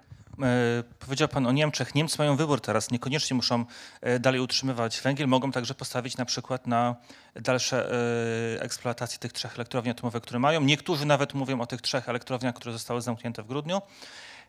To jest zresztą pytanie, pytanie od jednego z naszych widzów o to, czy Polska w końcu zacznie budować energetykę atomową. To jest debata bardzo... To jest ulubiony temat oczywiście pana Jakuba Wiecha. Debata jest bardzo emocjonalna z wielu stron. Równe argumenty padają nie zawsze fair. Są, są, są, są też równe epitety w tej, w tej, w tej, w tej walce. Natomiast ja, ja się chciałem zapytać o jedną rzecz, która dla mnie jest tutaj najwię, najwię, najwię, największym pytaniem, bo jeśli my rozmawiamy o energetyce atomowej w Polsce, pomijam Niemcy, oni, ma, oni mają swój, swój wybór, to mówimy o bardzo dalekich datach. To znaczy obecnie, obecnie oficjalną datą otwarcia pierwszego polskiego reaktora większego jest dwa tysiące trzydziesty trzeci rok. Oficjalnie także K G H M mówi o, o otwarciu małego reaktora S M R w roku dwa tysiące dwudziestym dziewiątym, co jest datą bardzo, nawet jeśli, bardzo nierealistyczną, biorąc pod uwagę to, że w, najprawdopodobniej w stanie Utah powstanie pierwszy taki reaktor w dwa tysiące trzydziestym. Więc yy, py, pytanie moje jest takie, nie, nie tyle czy atom jest dobry, zły, bo to jest temat na inne dyskusje, ale w, jakim, w jakiej perspektywie ten atom w ogóle może stać się istotnym e, źródłem w Polsce. Przypomnę, że o tym dwa tysiące trzydziestym trzecim roku mówiłem w kontekście jednego gigawata. Dalsze, y, większe moce to, to jest jeszcze dalsza perspektywa. Bardzo proszę.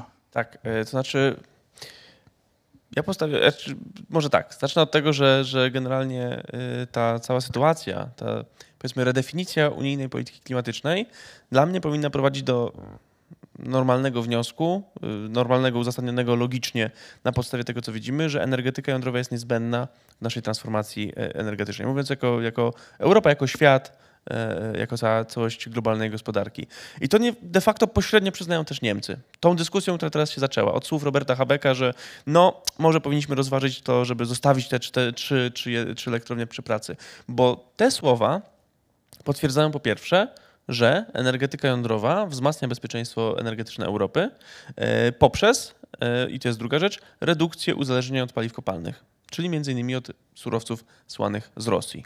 Ale to są te kluczowe kwestie, które moim zdaniem powinny już zostać wyciągnięte chociażby przez Polskę w toku dyskusji o taksonomii, o tym, czy tam ma być atom, czy nie, jako dowód na to, że energetyka jądrowa jest jak najbardziej potrzebna.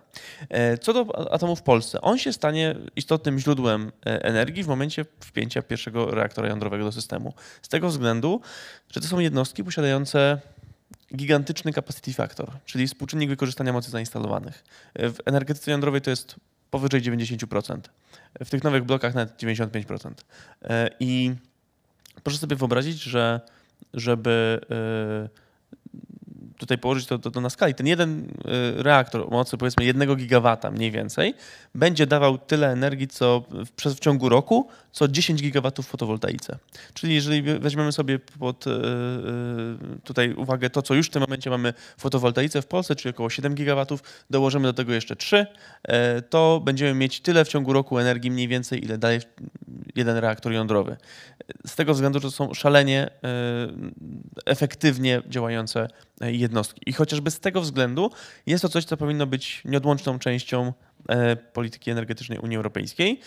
Natomiast ten plan budowy od sześciu do dziewięciu gigawatów w Polsce, który jest realizowany, no to on kosztuje mniej więcej tyle, tyle samo, co postawienie jedenastu gigawatów w offshore, czyli w elektrowniach wiatrowych na morzu. I energetyka jądrowa raczej będzie dawać więcej energii w ciągu roku. Te sześć do dziewięciu gigawatów. Jak to będzie sześć, to jeszcze musiałbym to przeliczyć, ale raczej dziewięć gigawatów na pewno będzie dawało więcej energii niż, niż te jedenaście w wiatrakach na morzu. Właśnie z tego samego względu. I tutaj tkwi odpowiedź troszeczkę na pytanie, co, dlaczego my w ten atom inwestujemy, skoro to wymaga czasu. I, i, i wymaga, wymaga też środków, wymaga, wymaga naszej cierpliwości. Właśnie dlatego, znaczy mamy do dyspozycji dwa wyjścia. Albo wyjście, które rozwiązuje tylko częściowo problem, bo energetyka odnawialna przy braku magazynów energii, przy y, braku daleko posuniętych y, rozwiązań typu D S R, czyli Demand Side Response, czyli, czyli de facto takich troszeczkę dwudziestu stopni zasilania roz, rozłożonych na, na poszczególne grupy odbiorców y, i bez wspomagania w kwestii innych mocy, na przykład gazowych, ona nie będzie funkcjonować tak, jakbyśmy chcieli, w sposób stabilny. To są źródła, które pracują pogodozale, pogodozależnie y, i zależnie od pory dnia i nocy. To jest oczywiste. Y, atom działa stabilnie. Jest to podstawa w miksie, to znaczy on działa... Dlatego za pytam o rok, bo te wszystkie rzeczy, o których mówimy, są tak jakby, są tak jakby jasne. Natomiast no, jeśli mówimy o roku dwa tysiące trzydziestym trzecim, jako obecnej e, dacie, wiemy, że te inwestycje atomowe się przesuwają. To jest dla mnie główna wątpliwość, e, na, na, co, co w międzyczasie. Czy... Czy ten węgiel będzie musiał dotrwać aż do, aż do powstania atomu, który by go w odpowiedniej części destabilizująco zastąpił? I tak będzie musiał dotrwać. To znaczy technologicznie nie jesteśmy w stanie wyłączyć tego w, w ciągu dziesięciu lat. To znaczy ostatnio, żeby było śmieszniej, miałem, rozmawiałem z przedstawicielką Greenpeace na ten temat, bo Greenpeace postuluje wyjście Polski z węgla do dwa tysiące trzydziestego roku. I zapytałem ją, czy mają państwo analizy jakiekolwiek, które wskazywałyby, że jest to możliwe. No i usłyszałem, że nie. No to troszeczkę mam wątpliwość w takim wypadku, słysząc coś takiego do organizacji, która ma ten cel na sztandarach, no że, że no jednak ten cel jest nierealny. Ten... Obecnie rząd niemiecki e, także zapowiedział, e, nowelą zresztą o ustawie o energetyce odnawialnej, cel stuprocentowej energetyki odnawialnej do roku dwa tysiące trzydziestego piątego. Powodzenia. Znaczy... Ja generalnie uważam, że wielką tragedią Polski jest to, że nie mamy elektrowni jądrowych. Bylibyśmy w zupełnie innym miejscu, gdybyśmy je mieli i nasza debata była na temat transformacji też inaczej by przebiegała, nie byłaby być może tak emocjonalna i nie kończyła też tak często na manowce, jak to jest, przynajmniej było do tej pory. Natomiast having said that, pozostaję pesymistą, jeżeli chodzi o możliwość powstania energetyki jądrowej w Polsce. I tutaj ważna errata, to znaczy te wydarzenia, które, które po dwudziestego czwartego lutego mają miejsce, one wywracają stolik i one mogą doprowadzić również do sytuacji, których no, nie, nie, nie spodziewaliśmy wcześniej. Jacek Sasin jeszcze przed inwazją Rosji na, na Ukrainę no, praktycznie podpisał kontrakt z Westinghouse'em, będąc w Stanach Zjednoczonych na budowę elektrowni jądrowej, no, do, dosyć otwarcie komunikując mediom, ile Stany Zjednoczone są w stanie zainwestować kapitału, w jakim czasie te bloki powstaną i tak dalej, i tak dalej. Więc tylko problem jest taki, że my dyskutując o tym atomie, tak jak redaktorzy wysokiego napięcia często podkreślają, gonimy tego króliczka. Energetyka jądrowa jest przede wszystkim elementem polityki zagranicznej Polski, nie energetycznej, właśnie zagranicznej. My wykorzystujemy ją, ten, tą, ten, ta, tą perspektywę stworzenia budowy reaktorów do tego, żeby flirtować z Paryżem i flirtować z Waszyngtonem. Obie stolice są bardzo zainteresowane tym, żeby, żeby tego rodzaju obiekt tutaj postawić, plus oczywiście Koreańczycy, ale do tej pory nic z tego nie wynikło. Więcej, mamy wręcz polityczny konsens wszystkich największych sił polity, politycznych, że my takiej technologii potrzebujemy, no ale wszyscy zgadzają się ze sobą i, i trochę będzie dalej tak, jak jest. A dlaczego tak uważam? Przede wszystkim energetyka jądrowa, jeżeli byśmy się ostatecznie zdecydowali i jutro wbili pierwszą łopatę, to ten pierwszy reaktor ruszy no, przy najszybszym możliwym terminarzu za piętnaście lat, a realistycznie oceniając za dwadzieścia, czyli w okolicach roku dwa tysiące czterdziestego. Właśnie to było moje pytanie. To jest jed... co, co też oznacza, że energetyka jądrowa nie rozwiązuje wszystkich krytycznych problemów, jakie spotkane, czekają nas jeszcze w tej dekadzie. Czyli szybkiego wyłączenia bloków jądro, yy, węglowych, również ze względu na ich zużycie. No one po prostu... Yy, To czym zastąpimy bloki węglowe, skoro atom trochę później, w gaz nie chcemy iść, O Z E idzie jak po grudzie, to czym? Yy, świetne pytanie. Yy, będziemy musieli je modernizować, będziemy musieli otworzyć się bardzo szeroko na, na O Z E, yy, na po prostu fale inwestycji w farmy wiatrowe, na morskie wiatraki, yy, zwiększyć siłę prosumentów, yy, liczyć na magazyny, budować wirtualne elektrownie, to znaczy łączyć pojedyncze małe źródła wytwarzania zielonej energii w wielkie wirtualne bloki, otworzyć się na import. Teraz sprawą priorytetową jest podłączenie Ukrainy do sieci. To też my będziemy mieli energię z atomu wcześniej ukraińskiego niż z polskiego. To też jest element, który będzie wpływał na to, Ukraińcy że... wybudowali elektrownię bardzo blisko polskiej granicy zresztą. No tak no, średnio blisko. No, w każdym razie mają pod, duży potencjał, są wspierani przez Amerykanów. Westinghouse sprzedaje tam paliwo. Amerykanie też od bardzo długiego czasu lobbowali za tym, żeby połączyć Polskę z Ukrainą, większy, to reaktywować linię siedemset pięćdziesiąt kilowoltów z elektrownią Chmielnicki, między Chmielnickim a Rzeszowem. I teraz to się wydarzy. Teraz jest właśnie ten moment, to polityczne momentum, kiedy Ukraina podłączy się, miejmy nadzieję oczywiście, do europejskiego systemu i my będziemy, to jest oczywiście słuszny krok, prawda?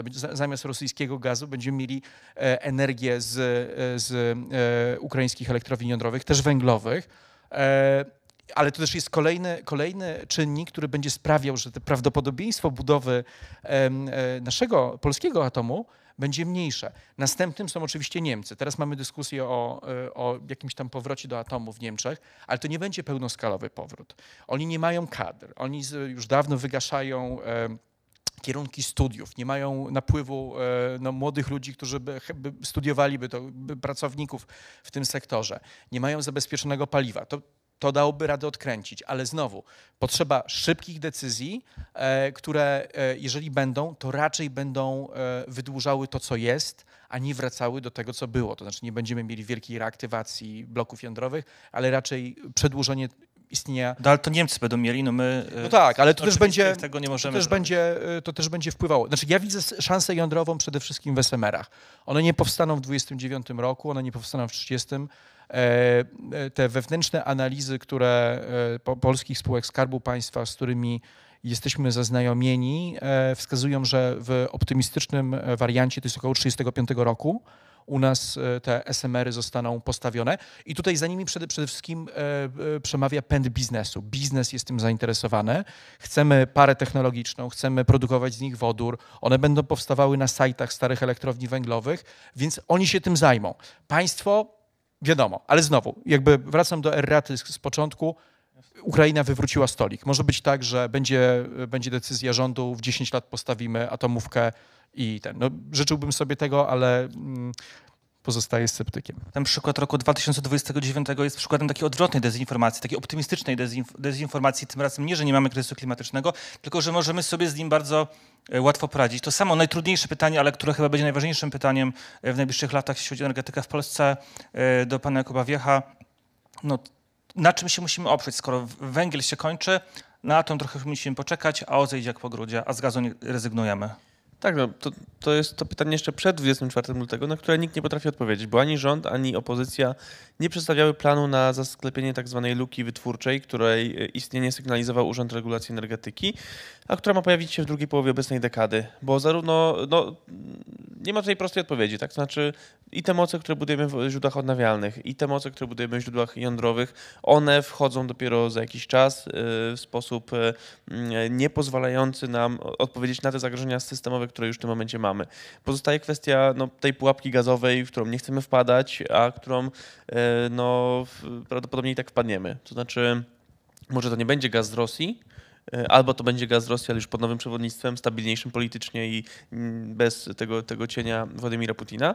Ale no, są takie rozwiązania jak na przykład biometan. Tak? To, to jest coś, co w tym momencie jest podkreślane i to jest, myślę, że też istotne do, do, do zauważenia, że dzisiaj ten wyciek draft komunikatu Komisji dotyczący tego, co się może, co, jaka będzie tutaj przyszłość, przyszłość energetyczna Unii Europejskiej i tam jest biometan. Biometan to jest i w ogóle biogaz to jest coś, co było już traktowane troszeczkę po macoszemu w Unii Europejskiej. Teraz widzę, że wraca. Mamy tutaj ukłon. Co ciekawe, w tym drafcie, który wyciekł, o czym donosił Euractiv, nie było atomu.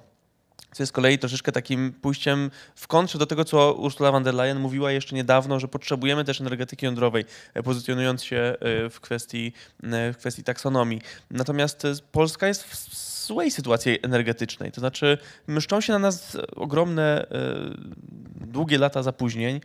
Mści się na nas takie jakieś nieracjonalne podejście do w ogóle samej formuły polityki klimatycznej jako czegoś, co jest tworzone z myślą o najbliższych kilku latach, ale nie długofalowo. Nie jest tak jak w Niemczech przekazywane jako pałeczka w sztafecie między poszczególnymi ekipami.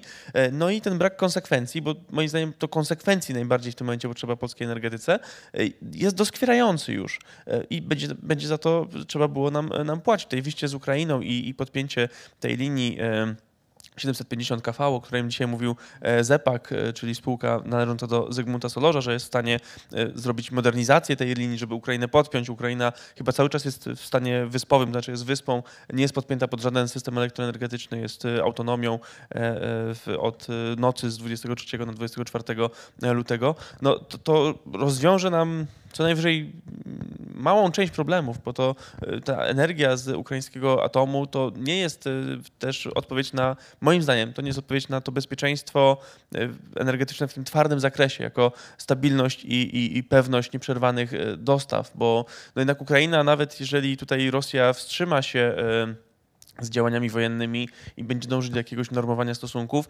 będzie państwem o poważnych problemach wewnętrznych, gospodarczych, ekonomicznych, infrastrukturalnych i jeżeli byśmy na przykład chcieli inwestować w te jednostki ukraińskie, one co prawda już stoją i to jest ich główny atut w porównaniu z polskim atomem, którego jeszcze nie ma, no ale to jest też, trzeba pamiętać, inwestowanie w moce wytwórcze, które mają pracować w podstawie, a będą poza naszym terytorium. To nie jest do końca bezpieczne, to, to, to nie jest też moim zdaniem kierunek opłacalny, więc z tego samego względu no, no, no tutaj właśnie zdawanie się na, na import energii, na import mocy jest również takim rozwiązaniem mocno kontrowersyjnym. Więc na to pytanie, ja pytałem wielu polityków różnych opcji, co zrobić z tą, z tą luką i nikt mi nie potrafił powiedzieć konkretnie, jakie ma plany. Wszyscy albo uderzali w slogany, albo udawali po prostu, że nie do końca wiedzą, o co chodzi. I ja obawiam się, że właśnie będziemy mieć pewnego rodzaju taki przedłużony stan wyjątkowy w Polsce. Nawet jeżeli ustąpią te kryzysy, najpierw pandemiczny, teraz ten, ten wojenny, to w Polsce dalej będzie funkcjonować takie właśnie taka atmosfera nerwowości związana z energetyką, bo energetyka coraz bardziej zaczyna nam rzutować na na przykład sferę publiczną, na sferę polityczną, na sferę społeczną i ona moim zdaniem tylko będzie nabierała na, na znaczeniu w miarę wzrostu naszych rachunków za energię i też w miarę wzrostu problemów chociażby infrastrukturalnych i awarii z naszą, z naszym systemie. No według mnie płacimy także za lata dezinformacji i manipulacji. No jak ja czy, yy, czyta się tę książkę, to bardziej przypomina ten amerykański dyskurs, to co się działo w Polsce, niż to, co się działo w Europie, prawda? To jest, to, te paralele są y, dosyć silne. Na koniec, y, nadal pozostając w temacie Ukrainy, ale także w temacie dezinformacji, no zapytam o taką wypowiedź, która no, sprowadziła już trochę sprawę do absurdu, ale mimo wszystko powinniśmy takie rzeczy demaskować. No, chciałbym zapytać o jednego z czołowych przedstawicieli tego nurtu, o którym pisze Mann, czyli Łukasza Warzacha, który w takim może średnio śmiesznym, ale jednak poście, który, który dosyć szeroko się przebił, zapytał, czy już policzyliśmy ślad węglowy, jaki stworzyło działania wojskowe Rosji na Ukrainie. To Jacek Karnowski był. Tak, to był Jacek Karnowski. To Jacek Karnowski. Przepraszam, Jacek Karnowski. Przepraszam Łukasza Warzacha w takim razie, natomiast no, Jacek Karnowski, no czy... Ale może zapytam, zapytam się tak, czy może nie powinniśmy tego traktować jako kolejny argument przeciwko tej głupiej wojnie? Znaczy, ja tylko powiem jedną rzecz, jeżeli ktoś z Państwa naprawdę zadaje sobie pytanie, jaki jest ślad wojny na Ukrainie, to polecam doskonały artykuł, artykuł Wacława Smila War and Energy z dwa tysiące czwartego roku, gdzie on liczy koszty energetyczne wojen. W sensie pokazuje, jaki jest koszt taki, powiedzmy, rozłożony na przykład na to, ile trzeba energii, żeby wyprodukować czołg, ile trzeba energii, żeby ten czołg napędzić i tak dalej, i tak dalej. Jak to wygląda w, na takiej mapie czynników, które przekładają się na ostateczny, ostateczny koszt, powiedzmy, energetyczny konfliktu zbrojnego i też wodzi na przykład też czytelnika po takich rubieżach, zastanawiając się, czy kiedykolwiek wybuchła jakaś wojna prowokowana czynnikami energetycznymi, czy kiedykolwiek na przykład walczyliśmy o surowce energetyczne. I Wacław Smil w, stosunku, w oderwaniu od tego, co słyszymy często w gazetach czy, czy w mediach, mówi, że nie, że nigdy czynniki energetyczne nie odegrały determinującej roli przy rozpoczęciu konfliktu zbrojnego. Dla mnie to jest taka, ten, ten tweet Karnowskiego jest taką kontynuacją takiego pogardy części prawicowych publicystów w stosunku do, do zasadności kryzysu, zasadności dyskusji na temat kryzysu klimatycznego, no i wskazywania, że no, tu, tutaj jest no, prawdziwa tragedia się dzieje, a wy no, teraz zajmijcie się tym, o czym cały czas trajkoczecie. Więc to jest jakby odwoływanie się do tej linii podziału, że ta nieodpowiedzialna lewica tylko zajmuje się kryzysem klimatycznym, natomiast tutaj dzieją się rzeczy prawdziwe, zagrażające naszemu bezpieczeństwu i to jest, to jest absolutnie fałszywe na tych dwóch poziomach, to znaczy na, na tym poziomie, i to też jest oczywiście w książce pokazane, jakby utożsamiania, dbania o klimat, dbania o to, żeby powstrzymać katastrofę klimatyczną, globalne ocieplenie jako czymś, co jest wyłącznie charaktery- czymś, co charakteryzuje tylko osoby o poglądach lewicowych, no i jednocześnie no, to takie no, no, przekłamywanie, prawda, w sensie no, próba rozmywania tego w sytuacji, w której wszyscy jesteśmy tak naprawdę odpowiedzialni za to, żeby ten proces powstrzymać. Więc no, no, na pewno w chwale polskiego dziennikarstwa ta wypowiedź, chociaż krótka i na Twitterze, nie zapisze się złotymi zgłoskami. Dzień dobry. Dziękuję bardzo za wypowiedź. Chciałbym, już, już, chcielibyśmy już zakończyć naszą dyskusję. Bardzo chciałbym pan, panom podziękować. E, oczywiście ten temat e, wojny na Ukrainie i jej energetycznych czy politycznych skutków w Europie, w Stanach Zjednoczonych i na całym świecie zdominował ten, tą debatę. Natomiast trudno, żeby było inaczej. E, także debata o, ro, o ropie i gazie i o węglu w Polsce będzie się rozwijać w cieniu tych trudnych i smutnych wydarzeń, które dzieją się na Ukrainie. Mimo, mimo wszystko mam nadzieję, że ten temat klimatyczny nie, nie przestanie być istotny, bo to, to nie jest tak, że to wyzwanie przesta, nagle przestaje być. Wojna niestety nie zawiesza innych kryzysów, które mamy, nie, nie zawiesza kryzysu bioróżnorodności, nie zawiesza kryzysu klimatycznego. Niestety musimy się z tymi rzeczami borykać naraz i, i miejmy nadzieję, że, że wszystkie rzeczy uda się ze sobą pogodzić. Bardzo dziękuję.